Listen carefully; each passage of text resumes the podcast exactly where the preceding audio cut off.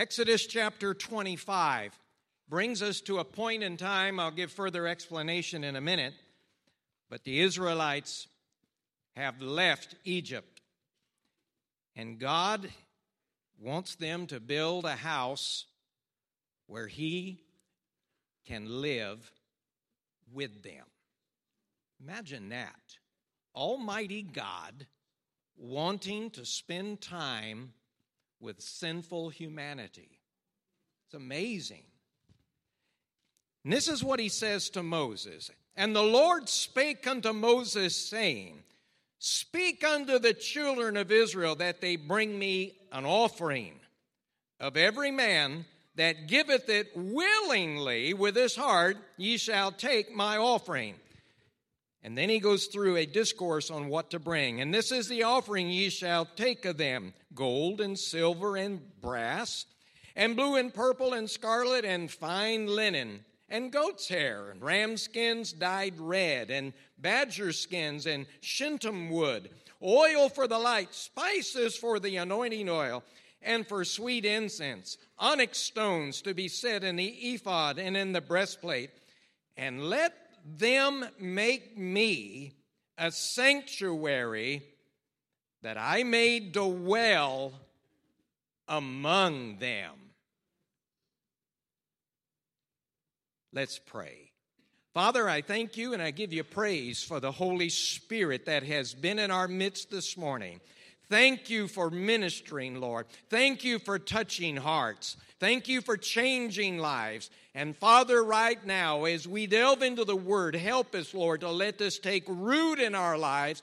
Understand what you're trying to do, oh God, and we thank you for it in advance. And I pray, Lord, that each and every one of us see your message in your sanctuary today.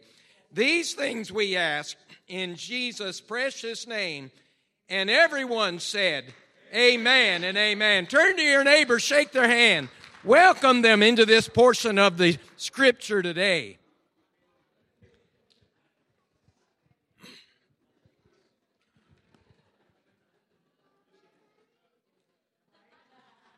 Isn't it good when God visits us?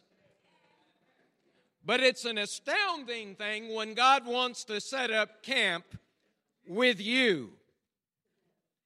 Some folks in our, our sanctuary, they're big on camping and hiking and going out in the outdoors, and God is too. He goes out outside of the norm of heaven, and in fact, He's everywhere. He's omnipresent. I want to take you to a period of time in history and travel with me if you would. Our families have been in bondage and in slavery for 400 years. Your great, great, great grandpappy was a slave. And everyone down through your generations, your mom and your dad, your brothers and your sisters, all they know is Egyptian slavery. God sends a man, an obedient person, to lead the children of Israel out of bondage. How many of you have seen the movie by Cecil B. DeMille, The Ten Commandments? There's a few. It's worth your time, whether you go on Netflix or whatever. It is astounding. It holds its age. The graphics for that day and time were astounding. And it is the story that we're taking off from today when God delivers them out of Egyptian bondage. They crossed over the Red Sea. The Israelites made it through. And then, when the Egyptians, which were chasing them, got into the Red Sea, God drowned them. How many can say that God is love? God is love, but God doesn't pull any punches. You don't want to serve Him, He will not make you serve Him. And if you want to go to hell, you can go to hell with gasoline underpants on if that's what you want to do. I don't want to do that. So God brings them out of slavery. All they have known, their food's been given to them. They have plenty of food to eat, but they work hard every day under the lash. But sometimes, if you can understand this, slavery and bondage becomes comfortable. God gets them out into the middle of the desert and they want to go back home. There's no food, there's no water. Most of you can't come to church without a water bottle. So don't talk about the Israelites getting out in the middle of the desert and worrying about water. They didn't have any. They didn't have McDonald's. There wasn't any Taco Bell. There wasn't any place for them to stop off. All there was was lizards and snakes and horned toads, shrubbery, dry ground, hot rocks, and a blazing sun in the Sinai, and three million of them out there in the desert. They went from shout to pout in about three days. Say, I wouldn't do that. Yes, you would. You'd do just exactly what they did. And they did it. But God gets them out in the middle of nowhere because He has to break the mentality of slavery. And it is a disastrous effect if you try to do this without God. If you don't have God's help, you're probably not going to do it. But if you have been in this, everybody here has been in slavery and bondage to sin. Doesn't matter what the nature may be, it is the old sinful nature that must be broken. And if you think you're just going to turn over a new leaf in life on your own power, that leaf just automatically keeps tumbling with the wind. God got them out there with the, with the lizards and the rocks and nothing to eat so he could get their attention. And they knew that their source was God alone. Now he tells them, I want to make my habitation with you. Where did they get all of the ornate elements of this temple, you ask? They took it from the Egyptians on their way out of town. God gave them favor with the Egyptians, and anything they asked for, the Egyptians unloaded on them. They had been such a plague to them in the past few weeks that they were happy to send them packing with everything that they could muster up. And so they hauled it out into the middle of the desert. He gives the instructions to Moses to build a temple. And you might not think that this temple is, is all that ornate. No, this is not Solomon's temple. This is not Herod's temple. This is the original portable temple out in the middle of the desert. I want you to notice that on the outside, now I took this from the cat so I could do this. On the outside, there is a white linen curtain. Each one of those posts have a silver cap on top, and they are held in place with a rope on the inside and a rope on the outside. The curtain is seven feet tall. You can't look over it. It's tight enough to the ground, you can't look under it. If you're going to visit God, there is only one way in. Jesus said, I am the way the truth, and the life. No man cometh unto the Father but by me. There was a gate 30 feet wide. Traditionally, it was always open, but the gate is Jesus Christ. You want to understand the New Testament, do some reading in the Old Testament. For the scarlet thread of redemption is woven through every single book of the Bible, and the redemption story is told in this temple. Would you go to the next slide, please? The next slide shows the inside. You'll notice there's a brazen altar. We're going to get to these things, but this, this tent structure on the inside with the ram skins and the goat skins over it. That is actually the sanctuary. It had two compartments the holy place and the holy of holies. The steam coming off is not steam, it's a cloud. Jesus led them Oh, yeah, I said Jesus. Jesus led them through the wilderness, a cloud by day. Go to the next slide. And a pillar of fire by night. Notice the encampment of the Israelites all around the sanctuary because God was there. They wasn't going anywhere without the guiding light in the night. In fact, some theologians believe that the cloud shielded them from the hot Sinai desert in the daytime, and the fire when it got cold, there was no heaters. This actually provided warmth them. God provided everything manna from heaven, water from the rock, heat at nighttime, and air conditioning in the day. Give God praise today. I want to go to the next slide, please. This is one of my favorites. 1450 years this goes back that this sanctuary was built. Why does it look like a cross? I'm glad you asked that, Brother Robbie. Why does it look like a cross? Because the children of Israel were different sizes in number, but they assembled themselves around the sanctuary, and 1450 years before Christ he began to preach the message of the cross and the necessity that one would die for the sins of humanity. He shows that He is in the center, and only God Himself, through Jesus Christ, is suited to pay for your transgressions. Could we go to the next, please?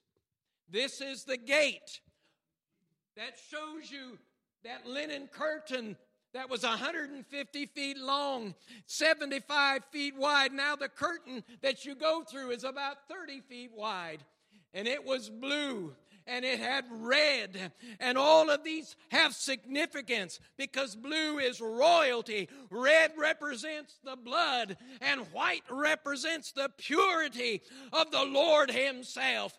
There is no other way to the Father but through Jesus Christ. You can be the best person you can possibly be. You can give your fortune to charity, but it's not going to get you into heaven only believing upon the Lord is going to get you into the presence of God.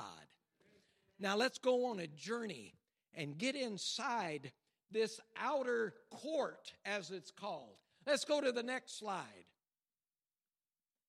The first object, and we're going to see an overview in just a few minutes, but the first object of furniture in the outer court is the brazen altar upon the brazen altar, spotless animals without blemishes, spotless in nature, whether they were rams or lambs, or if only the person could afford even a dove. They were offered on this brazen altar. It was made out of wood, but it was overlaid with brass. Brass, of course, comes from the ground and it is signifying of mankind and their need. It is not gold, it is brass, and it is overlaid. You say, well, what was the necessity? They would place the animal after they properly and mercifully uh, killed it and place it on the coals of fire, and it would be burned as a sweet savor unto the Lord because someone innocent has got to pay the price for your sins. It's an object lesson, you see. These animals could not forgive your sin, but people through obedience could obey God and look forward to a time of relationship with Him. Let's go on to the next slide. There's another object lesson. After you go through Christ and experience salvation, and you understand and realize the redemption provided through a spotless lamb, we go to the center here, and there is something called the laver. The laver was a big wash basin where the priests would wash their hands before they would do anything and their feet before they could go into the holy place. It was a place of washing. But what does that signify for you?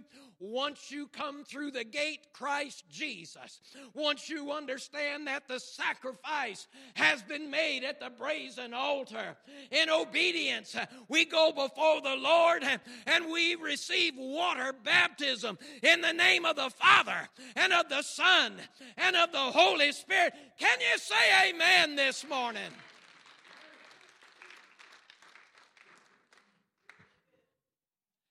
Finally, we get to the actual tabernacle. Let's go to the next. Before any of the, you could get inside, you had to wash and the sacrifice had to be made. One of the pieces of furniture inside that little tent was something we call the menorah. It's a lampstand. The only light inside that covered tent was this menorah. How could that possibly fill a place that size? The walls were made of wood, but they were overlaid with solid gold, polished to a mirror finish. Those seven lamps with the holy anointing oil that was inside the holy place lit that place up. What does the seven lamps represent? you've been in my You'd know. The Bible talks about in Revelation that God's number is number seven. And even so, to the point that, that symbolically, before the throne of God, there's lamps that burn, representing the seven spirits of God. Now, don't get confused, there's only one God. But the Spirit is represented in the number perfection, the number seven. This is that lampstand that lights it up over across the lampstand. If you would walk directly from it, you would run into another piece of furniture. Would you bring that up, please? These guys are just fantastic upstairs. You just ask, and there it is. Imagine that. There was a table that had rods running through it so they could move it around. This was made by artisans. All of this equipment was made by artisans out in the desert and made out of the spoils of the Egyptians. Here's something I want you to understand. As I read the scripture, it says, Let them bring me an offering willingly of their heart. No one person had all of the gold, all of the silver, all of the shittim wood, all of the linen. No, they brought what God had placed in their possession to give to God. Not everybody's going to be a loudmouth preacher. Not everybody can sing like a songbird. Not everybody is real good at one on one witnessing, but whatever God has given you, give it all to Him, and He'll make a habitation in your heart where He can dwell. This was a table called the table of showbread. There was 12 loaves of bread on that table. Really what you would consider thick pancakes. Notice they're all the same size. The children of Israel, the tribes weren't the same size. Why are they all the same size? Because God is no respecter of persons. Doesn't matter what your background in. Doesn't matter what the color of your skin is. Doesn't matter your ethnicity. Doesn't matter your gender. God doesn't look at that. God looks at the heart. He looks at the individual. He wants you to come to Him willingly with at this point. Table of showbread. Would you go to the next slide? Only one more piece of furniture in the holy place. This is what we did this morning. We worshiped and praised God. They took coals of off the brazen altar, brought it inside the holy place, and mixed it with incense, and a smoke went up before God, right before the holies of holies. And it filled the holy place with a sweet odor. Praise and worship will precede you getting into the holy place of God. If you believe it this morning, would you say amen? amen? This was about four feet high and two feet by two feet with four hone, horns around each edge. And it was on those horns that the high priest would put the blood of the sacrificial lamb on there. What do we do now? Would you go to the next slide? That's the overlay. Remember the altar of burnt, the big barbecue pit out here. Then there was the wash basin. Then we go to the golden lampstand. I said right across was a table of showbread. Now, this is out of size context, but that's the altar of incense. And separating the two is this black line was the curtain, the veil. It was very thick. Especially in Solomon's time, it was so thick that when they built Solomon's temple to split the curtain and let somebody inside, there was oxen on each side of the curtain that would pull. Getting into the presence of God is not something to take lightly. There's a lot of sacrifice that has gone on. There is the washing of the Word and getting before the Lord and letting Him cleanse you on the inside, on the outside, presenting yourself as a living sacrifice, wholly acceptable unto God, which is your reasonable service. And now we get to the veil. Once a year, Moses, the high priest, not his, not any others, only one high priest, or whether it was Aaron, excuse me, Aaron would go behind that curtain once a year. Aaron was Moses' brother. But Aaron was the high priest. And once a year, the high priest would cleanse himself, proper sacrifices on the altar, enter into the lampstand, make sure everything was just right, and he would see the showbread. Now, that was used every day and replaced every day, and then put the lamb's blood on the altar of incense, and he was ready to go in once a year to the holies of holies. Would you go to the next slide? What was in there? How many of you have seen Raiders of the Lost Ark? That's what they were after. That's what they were after. It's probably somewhere in the world today. We don't know for sure, but somewhere. You can see that it is rectangular in shape. It was made of wood, but it was overlaid with pure solid gold and hammered into an ornate shape. And there is actually two pieces of furniture here. This is the Ark of the Covenant, and this lid with the seraphims overlooking it with their wingtips, this right there is the mercy seat. That is where God would meet with Aaron once a year and pardon the sins of all the Israelites and push them forward unto another year that their sins could be pushed forward, not totally pardoned, but they obeyed the Lord. And if they did this, God would stay with them, God would meet with them. What is that all talking about? Well, the Bible tells us in Matthew chapter 27, I believe, that when Jesus died on the cross, there was great earthquakes, the rocks rent, many of the dead saints arose and walked around Jerusalem because of the power of God. But one of the most important things that in Herod's temple, the veil was rent from the top to the bottom. Now, anyone can get into the holy place of God and enjoy the presence of God.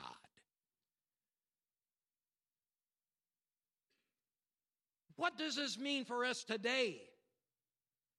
Paul says, Know ye not that your body is the temple of the Holy Ghost? We don't have to build a temple. This structure, it is a wonderful place to come and worship an edifice built unto the Lord. But God doesn't dwell here. Now the veil has been rent, And if you've come through the gate, if you've acknowledged the sacrifice, if you've been washed in the Word of God, if you've come in and partaken of God's bread, if you've seen the light of the Lord, if you've offered prayers and praise unto God, the veil is rent and you can get into the Holy of Holies today. You don't need anybody else, just you. Would you stand with me this morning?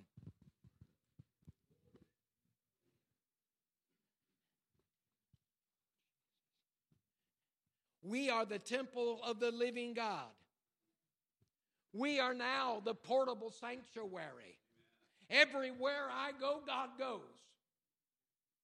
Everywhere you go, if Christ is in your heart, Jesus is right there with you. David said, Though I descend in the depths of hell, behold, thou art there. You can't outrun him. You can't outlast him. No matter what your trial and your tribulation may be, he'll never leave you nor forsake you. He is Almighty God, the everlasting to everlasting. And through Christ, you have the omnipotence of God dwelling in your heart. There's nobody like Him. How many of you today have Christ dwelling in your heart and you're absolutely sure of it? Well, I, I'm, I'm trying to be a good person. Well, I got to admit, I try to be a good person, but that wouldn't be enough. I found out that just me trying doesn't get me anywhere. I need Jesus. I got to go through that gate. I can't look in about salvation and wonder, well, do I really want that or not? I couldn't look over the curtain. I couldn't look under the curtain. I got to commit. Get inside and I see the sacrifice and I see what's required. I want to be baptized. I want His Spirit.